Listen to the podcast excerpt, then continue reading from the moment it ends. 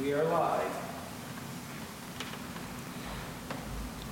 Greetings once again from the beautiful sanctuary of St. Andrew's Presbyterian Church in Fredericton, New Brunswick.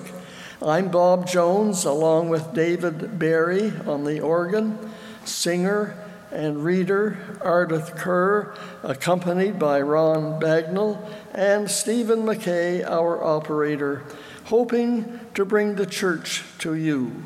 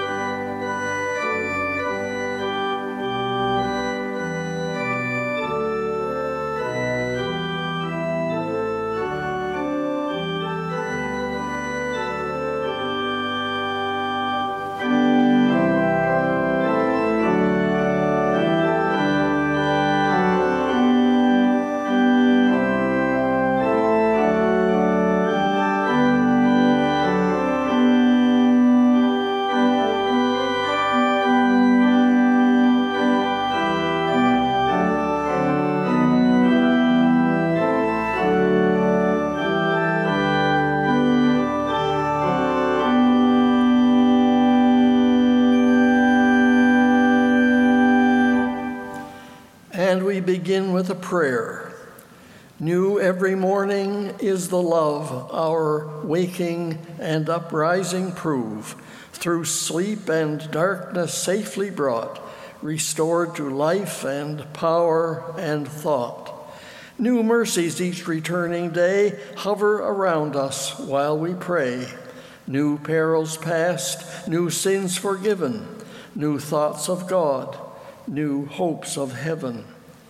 Only, O God, in your dear love, fit us for perfect rest above, and help us this and every day to live more nearly as we pray.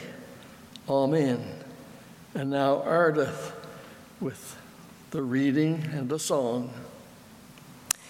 A reading from Matthew chapter 15, verses 21 to 28, the faith of a Canaanite woman. Leaving that place, Jesus withdrew to the region of Tyre and Sidon. A Canaanite woman from that vicinity came to him, crying loud, Lord, son of David, have mercy on me. My daughter is demon possessed and suffering terribly. Jesus did not answer a word. So his disciples came to him and urged him, Send her away, for she keeps crying out after us. He answered, I was sent only to the lost sheep of Israel. The woman came and knelt before him. Lord, help me, she said. He replied, It is not right to take the children's bread and toss it to the dogs. Yes, it is, Lord, she said. Even the dogs eat the crumbs that fall from their master's table. Then Jesus said to her, Woman, you have great faith. Your request is granted. And her daughter was healed at that moment. Thanks be to God.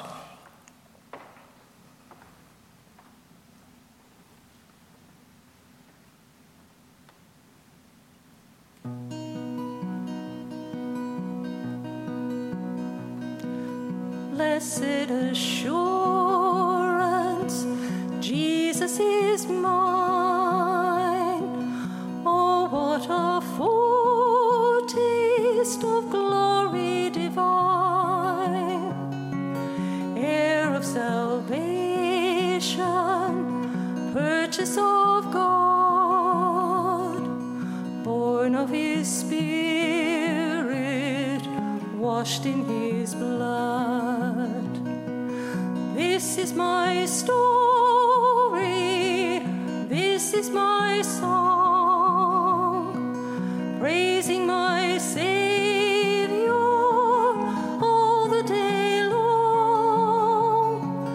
This is my story, this is my song, praising my Savior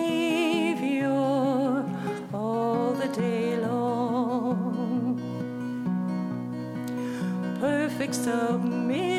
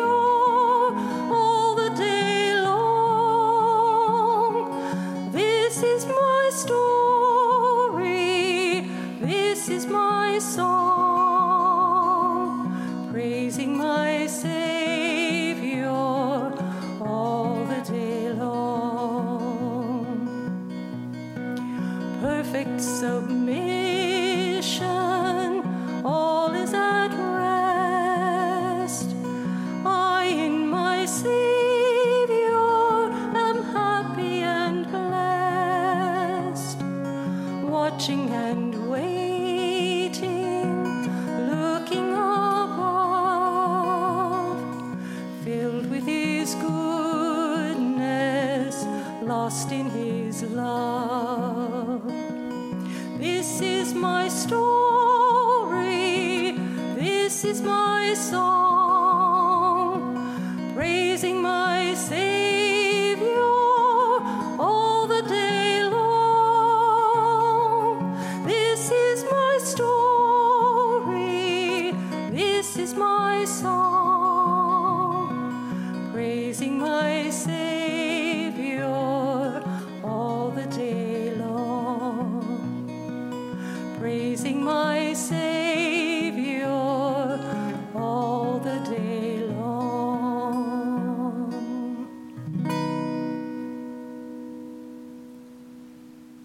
Have heard the story from the Gospel of Matthew about how Jesus healed those who were in need.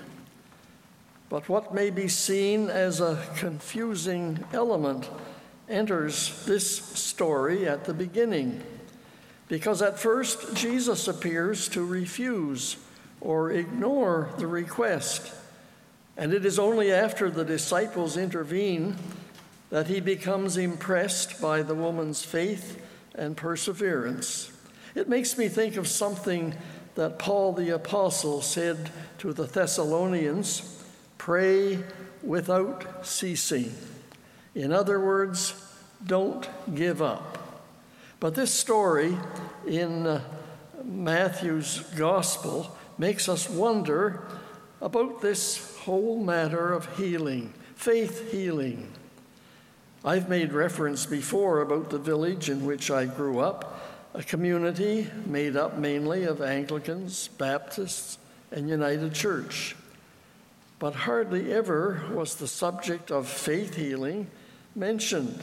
Faith, yes, but healing in the memorable sense of today's gospel, almost never. Strange, isn't it?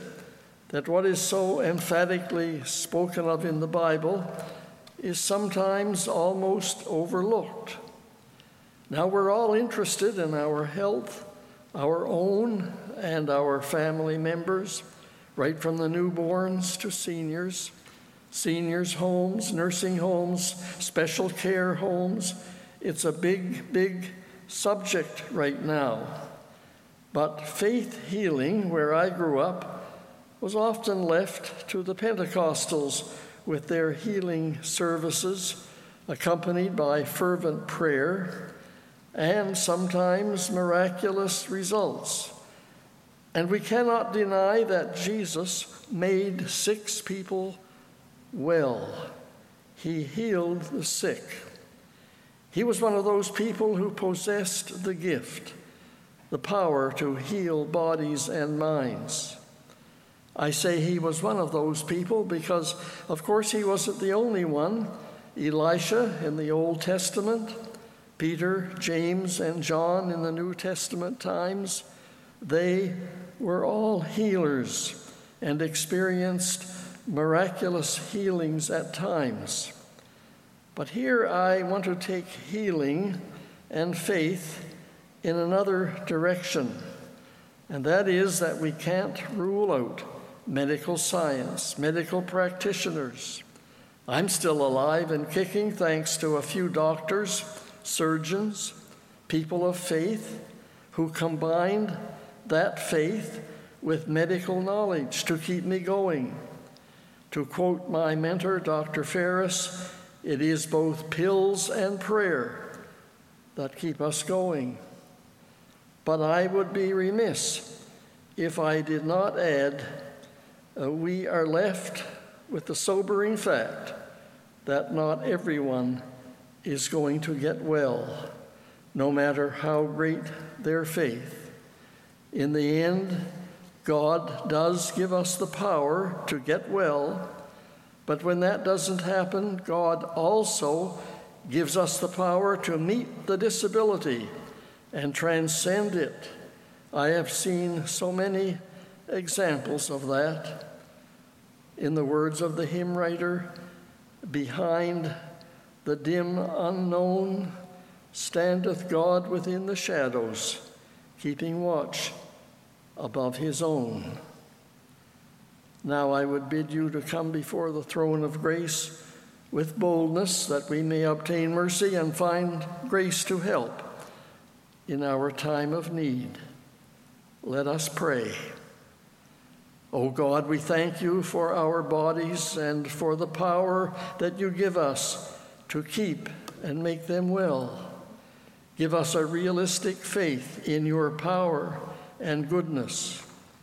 And when we go through the valley of suffering and sickness, help us to trust in your loving care and in your power.